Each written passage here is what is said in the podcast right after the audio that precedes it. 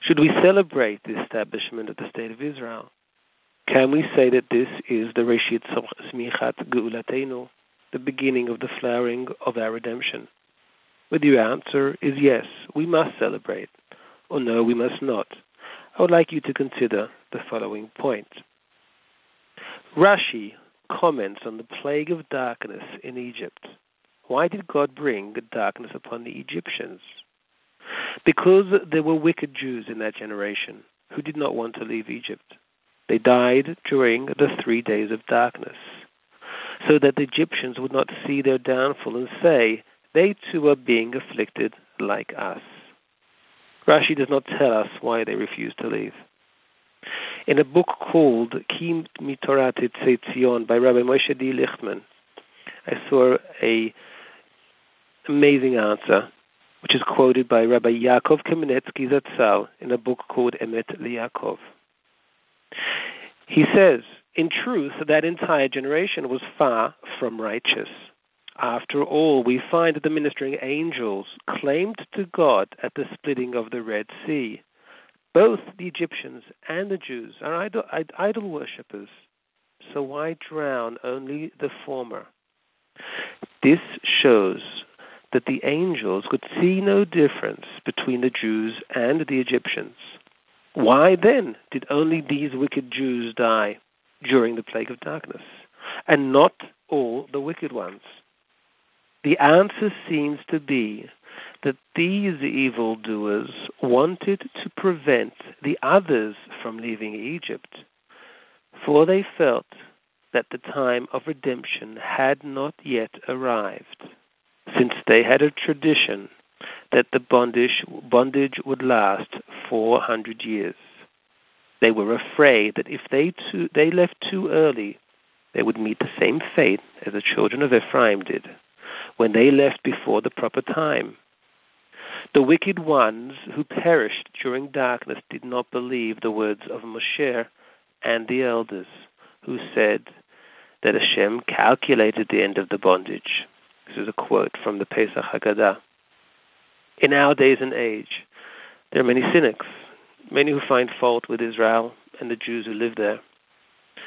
Eliyahu Kitov writes that if the establishment of the State of Israel and all of the signs, the miracles that have happened in the past, say 100 years, was an act of the Satan, of the devil, then hopefully something will be left for the Messiah. Just as during the first redemption, many did not see the signs of Moses as an indication that their redemption is at hand. He too had many cynics. Also, many did not look to the first 8 plagues as an awakening call to join the redemption and leave Egypt. Since the establishment of the State of Israel, I believe we too have seen a number of signs of redemption. I will name just a few. The victory of the few over the many in the War of the Independence, the reunification of Jerusalem in 1967, the Six-Day War, the immigration of Jews from a number of 600,000 Jews in 1948 to nearly close to 6 million in 60 years, the blossoming of the land of Israel, over 200 million flowers are exported from Israel every year. Rabbi Abba says, there can be no more manifest sign of redemption than this.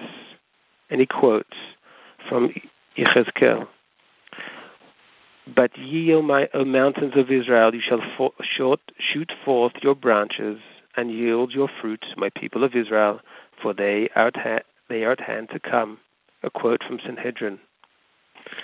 Rashi explains, when Eretz Yisrael gives forth her fruits abundantly, the end of the exile is near, and there is no surer sign of the final end than this.